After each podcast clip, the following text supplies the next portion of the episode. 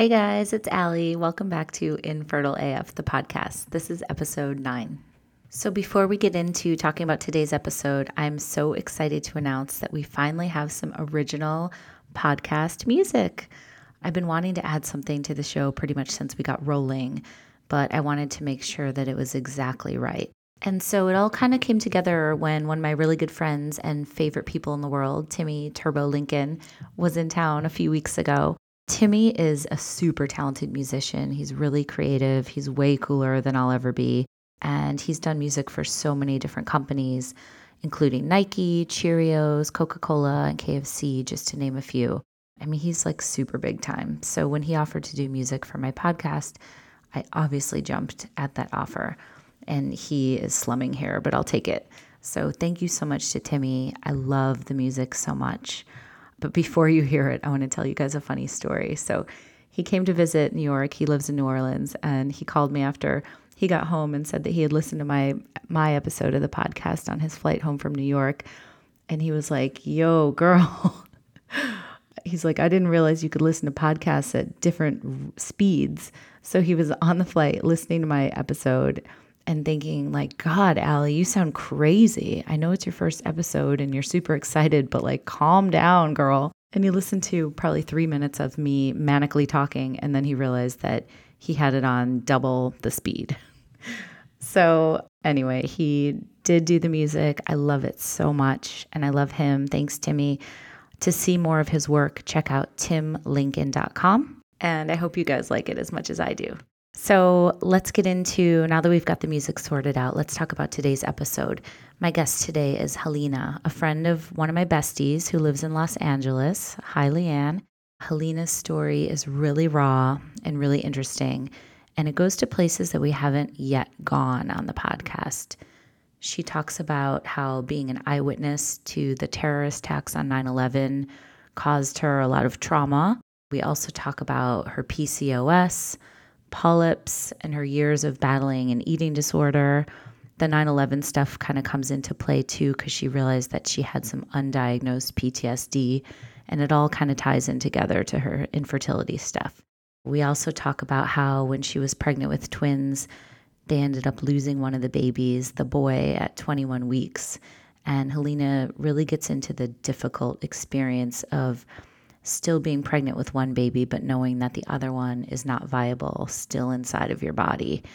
And she describes it so well, saying, quote, I was celebrating and mourning at the same time.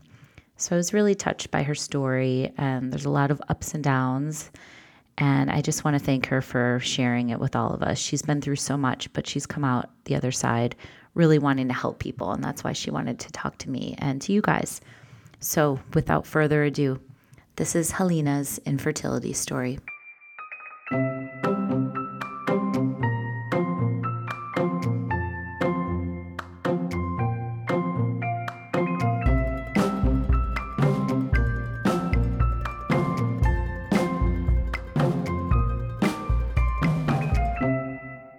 Let's get started. Did you always know that you wanted to be a mom and have kids? So I'm one of four kids. I'm the second, and I grew up with lots of cousins, and uh, I grew up around a lot of other families with, you know, large families with a lot of kids. So I was always really comfortable around babies and kids, and it just felt normal to me to be in a family environment with, you know, kids of every age running around. So that for me felt like it was an inevitable part of my future. Um, and by the time I was a teenager, I knew that because of sort of generations of troubled family relationships and dysfunction in my family, that having kids and raising them in an emotionally healthy home was a way to change those patterns and that that was going to be a really important job for me. So i knew i wanted kids someday. Uh, you know I, I there are a lot of women who are itching and blue, you know just you know like every cell in their body wants to have babies and kids. I was not that person for most of my life. I knew i wanted them but i i guess i had a little more patience than a lot of people. I can't say why that is. It could just be that you know i i had a confidence that it would happen in the right time or that you know maybe i just was really disconnected from my desires which is something that's consistent in my life too. But my husband and i met in new york city uh, we were both temping in the music business and we started dating in the spring of 2001 and within about three months we got pretty serious and we knew we were in love and i felt that this was different than any other of the high drama relationships i'd had before. This one just felt grounded and real and honest and there weren't any weird games going on so this was spring 2001 and then 9-11 happened and at the time, I was staying most nights with him in the East Village, in at his apartment in the East Village. So I was downtown, and I was nannying for a family in Soho, so I could just walk from his apartment to my job. So on 9/11, that's what I did, and I got to my job, and my boss was like, "Oh, what are you doing here? You're not supposed to be here today." And then, literally 10 minutes later, we heard a plane flying low overhead. We ran to the window. We saw the plane hit the building. We saw wow, the second saw that thing. We saw the buildings collapse. I saw bodies falling out of the sky. I, I was an eyewitness. And needless to say, it was traumatic. But what happened, as far as you know, my husband, my then boyfriend, was it brought us closer together. And it you know later that night after a day of just you know literal hell when he was able to get back on the train the trains were running again he could get past the checkpoints to get home and we reunited i realized like i just i'm like oh you are my home. You know this when i saw him it just was very clear that whatever happens in my life he's my home. So that was you know our first year. That was in our yeah. first dating and we moved in shortly thereafter and moved to Brooklyn and have been together ever since. Okay. And then when after you guys got married, how long was it before you started trying to have a baby? We got married when I was 33 and no, engaged when I was 33, married when I was 34. And at that time, I knew I had polycystic ovarian syndrome. I had PCOS. Uh, I had diagnosed in my 20s. So I always knew that I would have challenges when it came time to being pregnant, but I didn't really know what those challenges would be. So, right when we got married, I think it was the year after 2008, I, um, I went off the pill and we just kind of agreed, you know, let's just see what happens. You know, let's wait and see. Maybe we, it'll be easy. We don't know. But after a couple of years, it, you know, without getting pregnant, I, I realized that we were going to need some help. We were going to need some kind of intervention. So, I also knew the earlier we got that help, the better. So, on my OB's recommendation, we started working with a fertility specialist, and I started getting regular acupuncture because I'd heard that that can be helpful with fertility in general and uh, specifically for people with PCOS. Right. So, how old were you at this time? I was hmm, 35, I think. Okay. And did you were you just having trouble getting pregnant or had you had a miscarriage at this point? No. At that point, I just was not on the pill. We weren't using any kind of protection. And we, it'd been that way for a couple years. And I, I bought a book on like natural fertility and that was really educational about everything from cycles to fertility to PCOS to you know diets to you know everything you can do to improve your chances. And I mm-hmm. was using my guideline, but in two years we didn't get pregnant. And so by what it, I guess what would I have been like 36? And I knew that the closer I got to that age, the fewer eggs I would have. So I knew we had to sort of like put things in fast motion. Mm-hmm. So we started seeing this fertility specialist, and he told us that, that in our situation that IUI would take several rounds and wasn't always the most effective and that IVF would probably be the fastest, most, you know, like surefire option for us. And so we we sort of we started meeting with him and then my OB discovered that I had polyps and she suggested I get a hysteroscopy. And the fertility specialist said he didn't think the polyps would be a problem, but my acupuncturist so she knew this fertility this specific doctor and she said really pushed to have this procedure because it could make implantation difficult mm-hmm. so i had procedure and the doctor said oh it's a good thing we did that because you had one blocking the entrance from your cervix to your uterus oh wow yeah, so I was like, his attitude is like, oh, I'm really glad that I decided to do that. But yeah, the, taking the credit for it. Exactly. And so there was just a couple other weird things going on with him too. Like a friend of mine was seeing him, and there was some weird invasion of privacy stuff that happened with her. And so I just started becoming wary of him specifically. And it seemed like he might be one of those doctors that's just out to catch some insurance checks and didn't really care mm-hmm. about your success rate, you know? If you have any doubts about your doctor, it just becomes, you know, like you're you're freaked out anyway. You're emotional. Yeah. Already such a complicated and emotional situation. You don't need the red flags of like trusting your doctor. Exactly, exactly. So, you know, I at this time uh, my acupuncturist was telling me that I had to change my diet. She was saying, okay, for your body type and the types of reactions you're having to certain foods, your fertility and your overall health would improve if you stopped eating gluten and sugar and you stuck, stuck to a low carb diet. So I kept trying to be consistent with my eating. Like I kept trying to like, okay, I'm going to do it. I'd leave for office. I'm like, "Look, I'm not going to eat any, you know, sugar this week. And I just, I could not stop eating these things I knew weren't healthy for me. And I felt like I was, I felt like I, I could, I had no control over what I was eating. Hmm.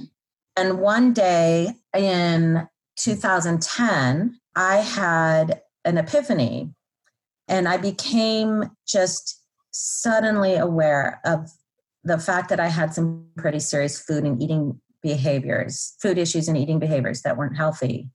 and I passed and they were like coming back up to the surface or that they had they were starting then.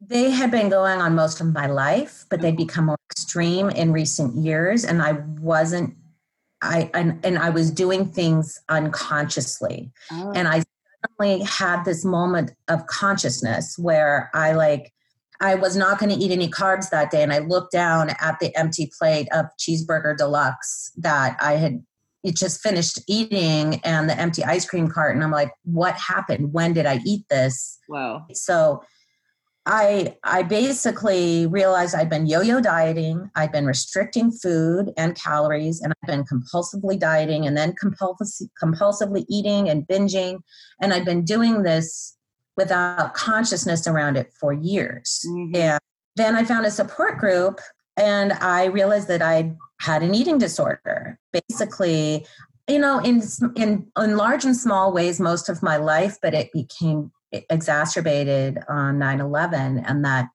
I'd been in this like 10 year dark hole of disordered food behaviors and you know that I I believe was trauma induced and that I'd undiagnosed PTSD and I was self-soothing and medicating with food. And in going to these support group meetings, I just realized that this was where the fire was that had to be put out in my life. And so my recovery from this eating disorder became my primary focus for about two years. Like I, I, every nothing else mattered until I got well. I'm not be able to have a healthy pregnancy, but also for me because I'd always known I wanted to be, you know, the healthiest mom I could be emotionally and mentally. That I couldn't be the mom I wanted to be if I was in an active eating disorder. Mm-hmm. And the idea of having kids someday and you know not having the tools to teach them how to you know behave around food was terrifying to me. Mm-hmm. i mean it's, on a daily basis but that's just what it's like living with an eating disorder. But my recovery became my priority so the the it was sort of like uh, you know all this fertility stuff goes on the back burner. So we stopped going to that fertility doctor for multiple reasons but the main one was i just needed to get my life right you know and so that was in 2010. And then around that time, it was a couple years later, my husband was offered a pretty great job in LA. And we had been talking about leaving New York. We were, you know, we were just tired, you know, like the older we got, the harder it was for us to enjoy living in New York. And we were kind of reaching our breaking point. So we were looking at our lives and we were looking at the kind of life we wanted um, our future kids to have and it was hard to picture that happening in new york. And so we kind of made a big life change and we moved across the country in 2012 so I had two years of recovery and felt like a new person. I felt more connected to my body and I had a mind body connection that I hadn't experienced in, you know, since before 9/11 and by the time we got here, we kind of moved things into fast motion. I had a best friend here with with three kids that she and her wife had using IVF. They loved their doctor, so we started seeing him right away. And we just kind of put the pedal to the metal at that point. That first year in LA, we did an egg extraction. And one benefit that a lot of women, not all, but a lot of women have with PCOS is that we can make a lot of eggs that our ovaries hold on to. So if you have the right kind of fertility medicine, your ovaries will make an abundance of eggs. So then for my extraction, I want to say that I got more than 20 eggs out mm-hmm. from extraction, which, okay. you know, for anybody listening to this that got two eggs, please don't compare yourself because yeah. every scenario is different. That was, you know, the lucky side of having this, you know, hormonal disorder. Right. And then from those eggs, I think we had 12 strongish embryos. Wow. So that first year, we implanted three embryos and we got very, very, very lucky and we were pregnant after just one try, one implantation. We were, um, we were pregnant with twins. Uh-huh. And so this was 2013.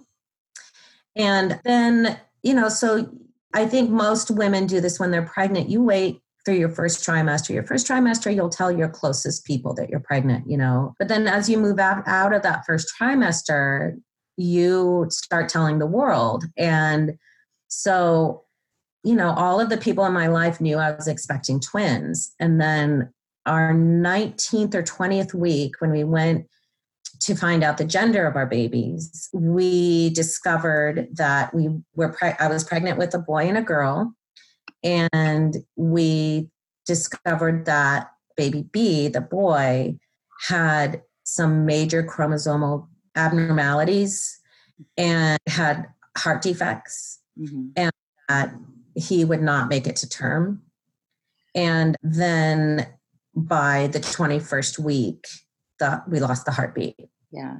You write so eloquently. You wrote an article for Cosmo about this, going through this experience of being pregnant with twins and losing one in utero, which was just so devastating. But I wanted to read something that you wrote because I loved the way that you phrased it and how. So you went to your 20 week appointment, as you said, you found out the gender, but you, when the doctor walked into the room, basically you knew that something was wrong. You could tell, like by the look on his face. And then you talk about how you had to move to the, they wanted to do testing immediately. So you moved to the waiting room and you write, with other pregnant women who were sitting smugly in maternal bliss. And that line resonated so hard with me because I think that's something that I really want to crack open a little bit and talk about because mm-hmm. there's this like pregnancy kind of jealousy thing that you go through when you're having a hard time where when you see other women at least for me I would just start to seethe and then you like are like oh my gosh i'm such a terrible person. Why would i think that way about somebody? They're so happy. Why would i want to shit on their happiness? But it's just this thing that i think doesn't get talked about a lot because it's kind of shameful and you don't want to admit that you have jealousy but i'd love to hear your take on that. Like what exactly were you feeling about you know seeing all these other women? Well that moment was uh, you know i don't know how else to say this. It was just fucked up it was just a total mind fuck because I was still pregnant. Right. I still had this blissful information that I was pregnant with a healthy baby girl. Yeah. Meanwhile, I'm sobbing because I was concurrently losing a baby. Yeah. And uh, so I was celebrating and mourning at the same time. In this room, it was problematic because I'd just been given this devastating news, and then I was escorted into a secondary waiting room full of pregnant women who were just waiting for their nutritionist consultations. You know, these are women in their third trimesters who are just at an appointment. You know, the staff made a real error in telling us to wait there.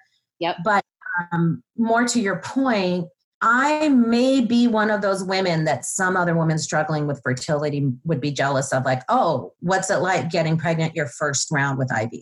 You know, so I think it's very easy when you're going through any kind of struggle to have a, you know, to compare yourself to other people and then you find yourself despairing. So at that time in my life, I was very able to stay focused on me, my path, and um, and my road. So I personally, on you know on on a regular basis, didn't compare myself to other people that I felt had what I wanted, but I couldn't get there because I had what my closest girlfriends wanted. Do you know what I mean? I had I had girlfriends who were older than me that had gone through through this who had had dozens of miscarriages. You know, I friends who found out they didn't have any viable eggs and used, you know, egg donors. So eh, I I was able to see my fortune, but for me my personal struggle was balancing my fortune with my loss. And in that room, yes, looking around at these other women that were not struggling, it, the, the thoughts I had were, I would say, I was like, you don't know pain. you know, like how how dare you make any assumptions about what I may or may not be going through? maybe you're going to go through this someday. You know, I don't have any reason to believe any of them were judging me. I'm sure they were looking at me like, "Oh shit, will I get good news, bad news too?" You know, so I I think I think when we're all going through it, we're all so afraid of what could go wrong yeah. that we can kind of choose to live in that fear. I will say for me personally though because of my recovery program, I was, I think it's because my recovery program, I was able to sort of stay in my own lane. And also, it just was such a deeply personal moment that I, I just didn't really have time to take in anybody else around me other than the discomfort of sobbing in a room full of people. Right. Um, and you talk about, again, another like eloquent way that you phrase it was you talked about being terrified that when your daughter was born, you'd be trapped by grief. And I thought that was such a powerful way to look at it, but that you chose to focus on what you had and not what you had lost. So I'm sure that was harder than it sounds, but was that kind of where you were going with your your head at least? Yeah, you know, I I didn't I didn't know how to process what I was feeling. And but at the same time you don't know what it's going to feel like to be a parent. You know no one knows what that's going to feel like. You can't predict it. You can't anticipate it. And i didn't want to stay attached to the idea of having twins because even though i couldn't understand why i had to lose one why i was going through this you know in the grand scheme of things you know if i have a higher power that you know some people call god why was god doing this to me why was god abandoning me why did i have to go through this? which was also tied to my PTSD because I've never understood why I had to be there on 9 11, why I had to see that, you know, mm-hmm. why me. And I think that that's that, it's that phrase, that why me phrase that goes through all of our heads when we're going through any kind of struggle.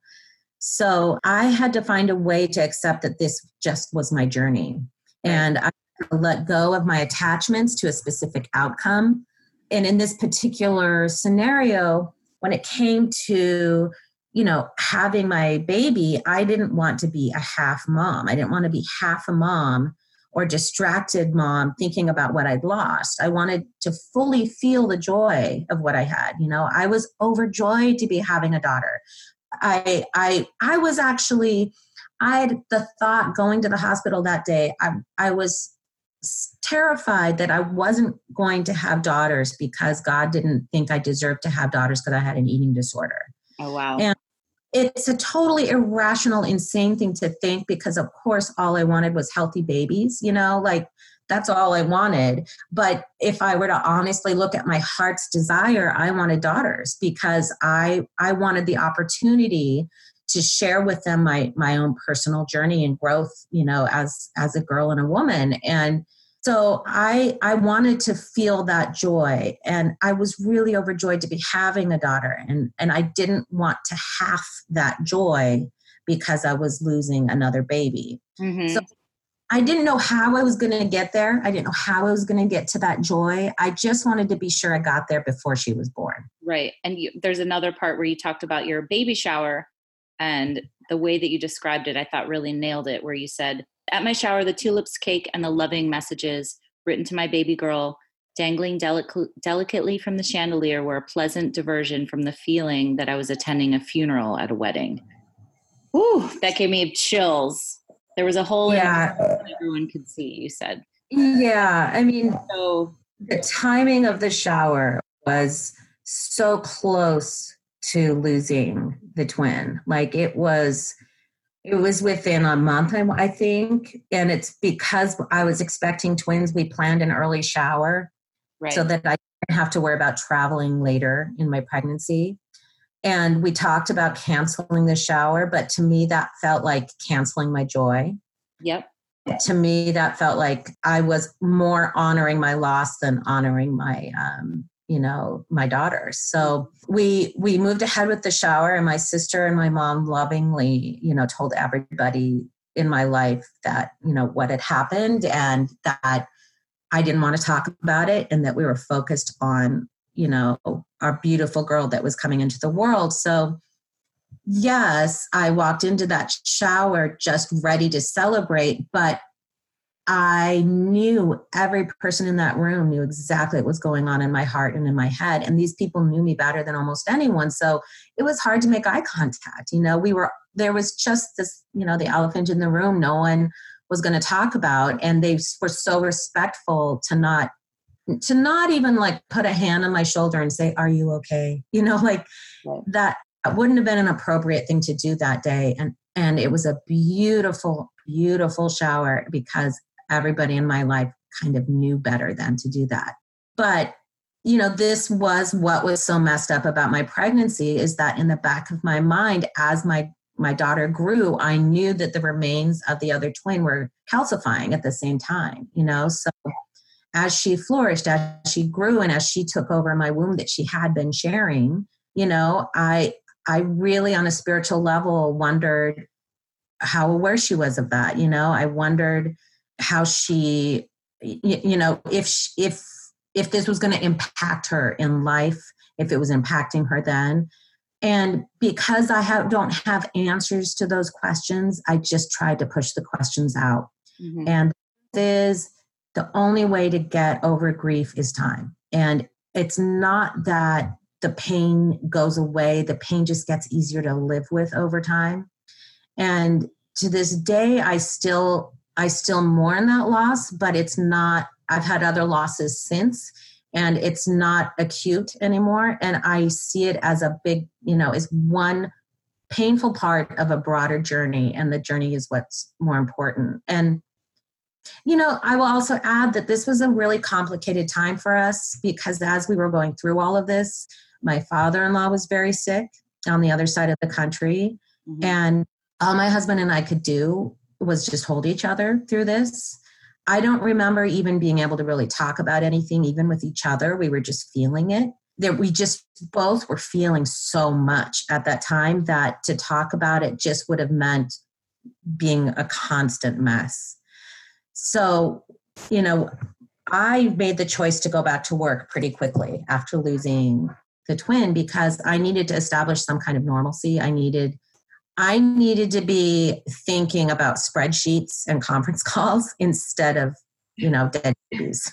Right. I needed to keep my brain moving forward. I knew that I had to have a respectful mourning period, which I felt I had, but I needed my brain moving forward because my body and my pregnancy were moving forward. And I needed to sort of uh, progress in tandem with that.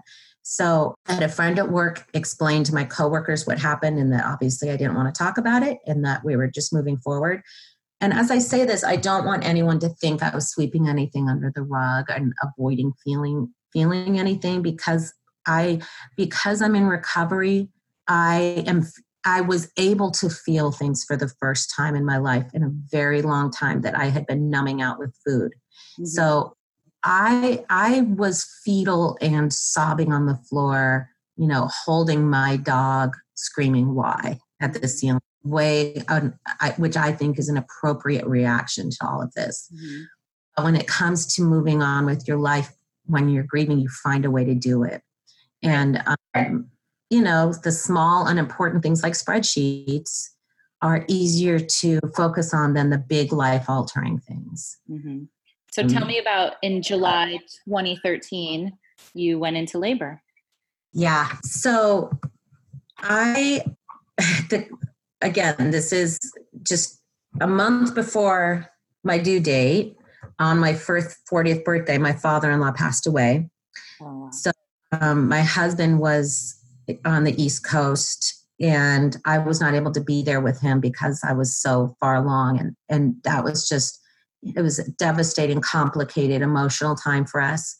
But by July, I, I mean, I had a really healthy pregnancy after that, a very healthy, I had great energy. My sister uh, is a doula, or she was a doula, and she was my doula, and she lived in the Seattle area. So as my due date approached, um, we talked about her coming down and um, kind of being being available. So uh, what ended up happening was in July, I think it was July, I guess it would have been July 18th of 2013.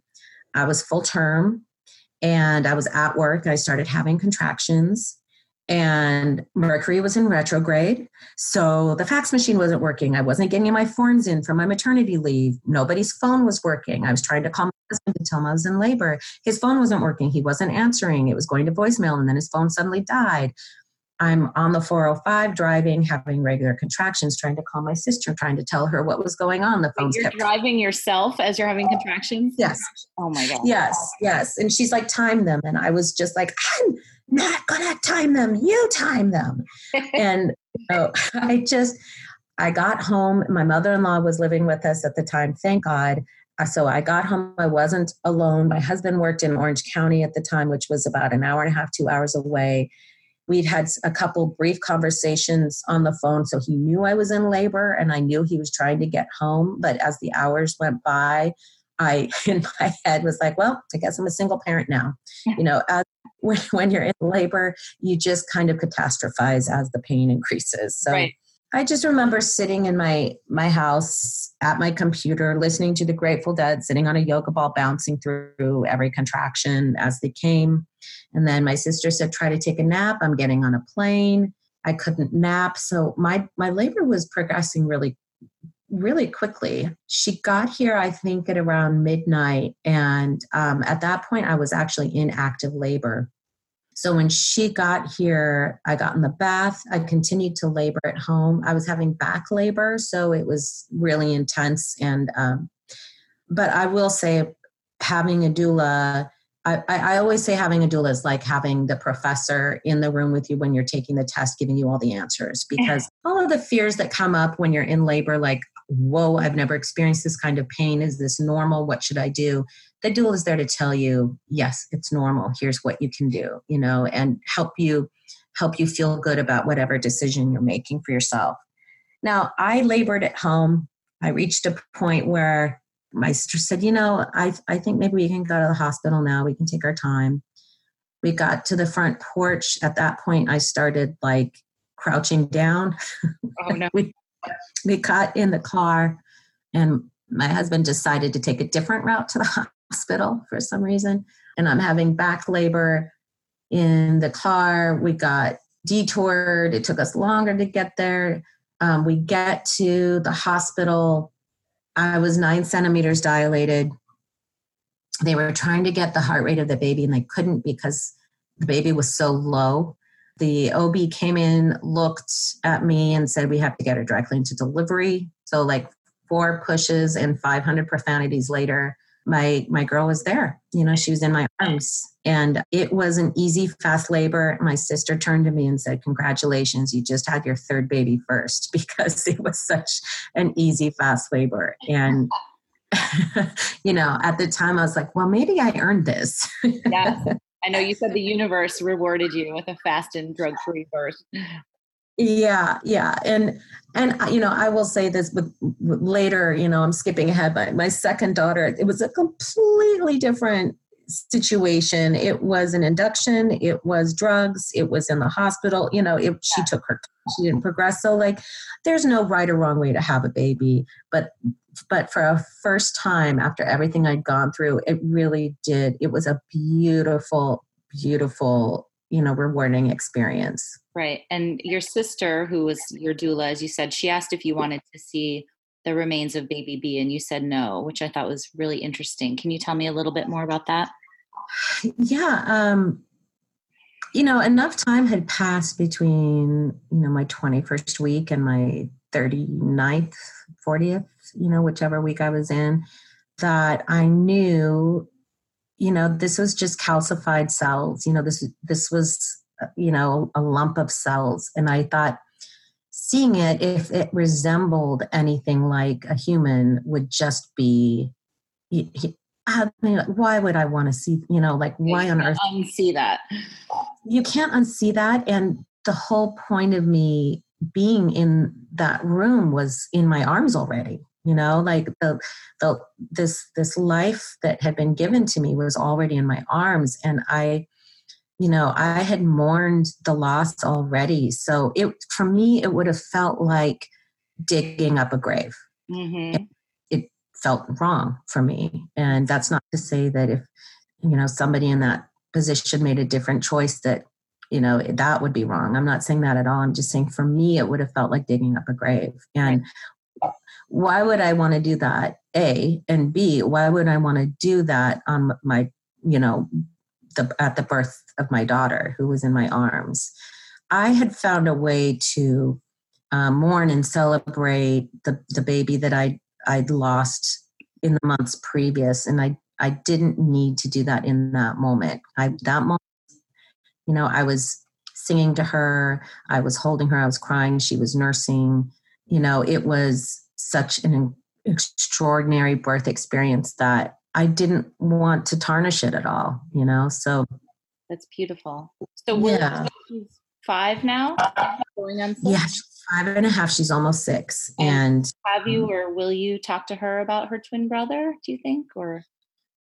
My husband and I talked about it briefly um, about whether or not we would, when we would, and we agreed that maybe someday when she's older, um, she's an incredibly sensitive and empathic girl and she understands a lot for her age but we don't want her to feel anything she's not mature enough to understand mm-hmm. so we're just going to go with our guts on this we're uh, you know we're going to take one year at a time she's still very young you know yeah, sure. i i i imagine i will tell her but at a time when she's when I when I feel in my gut she's emotionally ready to understand it. Understood. Yeah. So did you guys know after all you'd been through that you you mentioned obviously you do have another child, another girl, right? Yes. Did you guys know that you wanted more kids or did it take a minute to to come to that conclusion or I just kept thinking about those embryos and with the the amount of loss we went through in that year, I just I'm like, I want to have all the babies in the world right now. You know, I want, and like the, the birth was so easy. I'm like, let's just have all of those babies. and, you know, so there wasn't any real logic to it. It was just like an emotional, yes, let's keep moving forward. Let's keep moving forward. And um, then when my daughter was two, uh, we went through a second round of IVF and um, got pregnant at, you know, after one round, we implanted two embryos and got pregnant. And then it, sometime between having my first daughter and this pregnancy, they invented this amazing test that at 13 weeks tells you, you know, if um, if there are any chromosomal abnormalities and the gender right at 13 weeks with the blood test. So that was a huge relief to have access to that test. And my doctor called and gave us the results and said, you know, this is a, a healthy baby and you're having a girl and I it was a full moon that night. My husband and I went for a walk and just talked about getting stuff out of storage. And um, that night, I had a miscarriage, and um, we lost the girl, and it was a horrible, horrible, you know, loss. It was at 13 weeks. Mm-hmm. And I had to be, I had to go to the hospital in an ambulance. I had two blood transfusions. Oh it was it was incredibly intense. It was horrible. But but this time it's not that it was any less painful but i had a different i had a different sort of spiritual reaction to it. Um, the first time i had a crisis of faith. You know i felt abandoned by god. I couldn't understand why i had to endure this but with this one i felt held by the other mothers in my life and i felt I was able to feel the grace of my my husband's love for me, and I was able to find some gratitude in the experience. You know, gratitude for the other women in my life, the other mothers, my friends who had been through this. Um, I was my niece happened to be staying with us, so even though it was a hugely traumatic experience for her to witness, she was able to be there with my daughter. Mm-hmm. So I, you know, getting through that, I experienced what you know what some people call god um, but i experienced that in the form of gratitude and love. So it was incredibly painful. It was a horrible loss but i felt something sustaining me this time through it that i i hadn't had the time before. Mm-hmm. and then we waited i think another year before trying ivf again and we had a successful round. We implanted two embryos. I got pregnant. I went through, you know, all the same anxiety and stressors in those months, you know, those weeks, you know, moving that 13 week, that 13 week mark. And then actually had a scare because I had some spotting and, you know, I just I didn't know if I could go through it again. My husband said, I can't go through this again. But luckily, we got to the doctor. It turns out my progesterone had dipped, you know, dramatically. And I went on, I, I they doubled my, my, my progesterone doses and it brought them back up, the levels back up to normal. And, um, and then following that, I had a, a healthy, normal pregnancy. And um, I had my second daughter uh, 20 months ago. Wow. Yeah. What are your little girls' names, if you don't mind? Azora is five and a half. Uh, Azora James. She's named my my paternal grandmother's middle name was Azora, and James is my husband's grandfather's name. Mm-hmm. And our second daughter is Alice Aurelia, and Alice was my great grandmother's name, and Aurelia is my mother in law's name. Beautiful, beautiful. What would you say is your favorite part of being a mom? discovering every day who my kids are. I think that whether or not you share DNA with your kids, you have no idea what their personalities are going to be or what traits, you know, they're going to have that you can help to cultivate to help them blossom into themselves and guiding them to be loving towards each other no matter what and seeing their love grow is is just beautiful and I try to remember that they're the teachers and that they're really here to teach me to love more. And that is just part a beautiful, beautiful experience. And just the daily surprises in finding out who they are, you know, with what they say, what they do, what they discover, how they express themselves.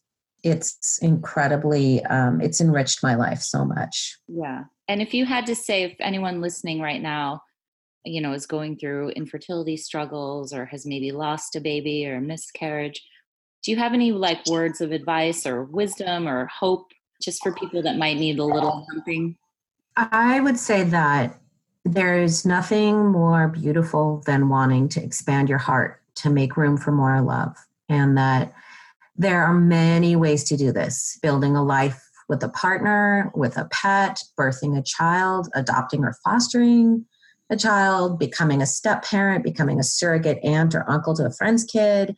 If, if you're somebody that is, is trying to become pregnant, try to look at the journey as expanding the love in your life. And, and know that love is a constant no matter what your circumstances are.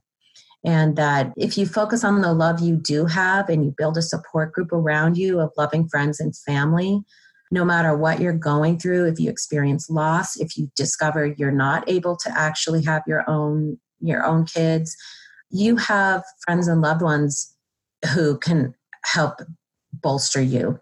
And i think that i think that also if you do experience any kind of loss it's important to have a friend or a loved one who's that person that can you can just send a text to and they'll let everybody else know in your life what's going on so that you aren't in a position of being the messenger. But ultimately what we're trying to do here is expand the love in our lives you know and there are a lot of ways to do that and having kids is one way, and it's a beautiful, rewarding experience that I hope everybody gets to experience who wants to experience it. I love that, expanding the love in our lives. That's such a good note to end on. I want to thank you so much for sharing your story and for just being so honest about everything. It's probably not easy to relive some of that, but I really appreciate it and know that we're going to help some people that need to hear these kinds of stories. So, thank you for doing this. And if there's anything else, just let me know. Hi again, guys. So, I want to thank Tim Lincoln again for my incredible Infertile AF theme song. I love it so much. Hope you guys like it as much as I do. And I also want to thank Halina for her honesty and for sharing her story. And I want to thank all of you guys for listening. Next week, we have our first guy on the podcast. So please make sure to stay tuned for that. And I will see you next time. Thanks.